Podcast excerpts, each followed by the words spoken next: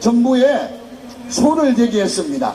성경 출판사 존더반, 토마스 넬슨 이런 두 개의 성경 출판사를 대상으로 각각 7천만 불, 1천만 불 배상을 요구했습니다. 이유 나는 미국이 정한 법으로 인하여 행복할 수 있는 권리를 받았는데 성경 고린도전서 6장 9절 말씀에 동성애가 죄라는 말 때문에 내가 괴롭다. 그리고 내가 동성애로 인하여 크리스찬된 가족으로부터 왕따를 당했는데 20년 동안 정신적으로 내가 너무 고통을 당했다. 그러니 성경 출판사는 나에게 7천만 불을 보상하라고 소를 걸었습니다. 이게 미국의 현실입니다. 그리고 동성애법이 통과한 이후의 미국의 현실.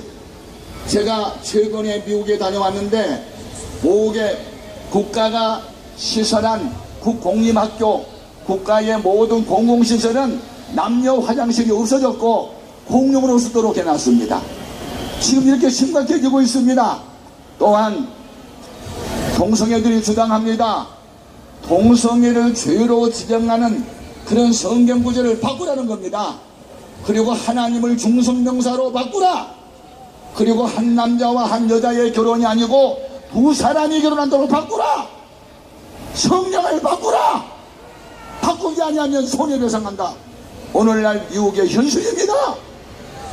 그래서 타락한 교단의 모 교단은 국가가 정한 법을 따라야 된다고 한 남자와 한 여자의 결합을 결혼으로 하지 않고 두 사람이면 된다고 법을 바꿔놨으니 우리는 이러한 시대에 살고 있습니다. 여러분 우리는 미국을 믿지 않고 하나님을 믿습니다. 유엔 사무총장 믿지 않고 하나님을 믿습니다.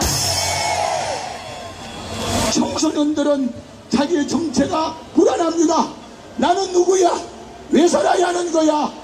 이렇게 정체성이 불안한 청소년 때에 그들에게는 뭐가 있습니까? 호기심이 있어요. 호기심. 어른들이 하는 것을 따라하고 싶은 거예요. 어른들이 동성애를 하면 청소년들은 하고 싶어요. 누가 맞겠습니까?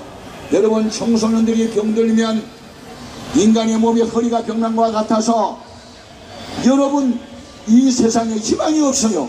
어떻게 하시겠습니까? 우리는 동성애법을 막아야 합니다. 동성애자를 우리가 사랑하고 복음으로 그들을 전도해야 되지만 동성애는 죄이기 때문에 저를 용납할 수 없습니다. 우리는 살아계신 하나님 앞에 기도해야 합니다. 이제는 우리 모든 선진국의 기독교가 무너졌어도 대한민국의 기독교는 살아있음을 우리 살아계신 하나님 앞에 동서로 기도합시다. 하나님 대한민국의 교회를 붙잡아 주시고 대한민국을 지켜주옵소서. 세계는 배워가지만 우리는 변화로 가겠습니다. 이 땅의 청소년들을 살려주시옵소서. 통성으로 주의 이름 세고 부르고 기도 합니다. 주여! 주여!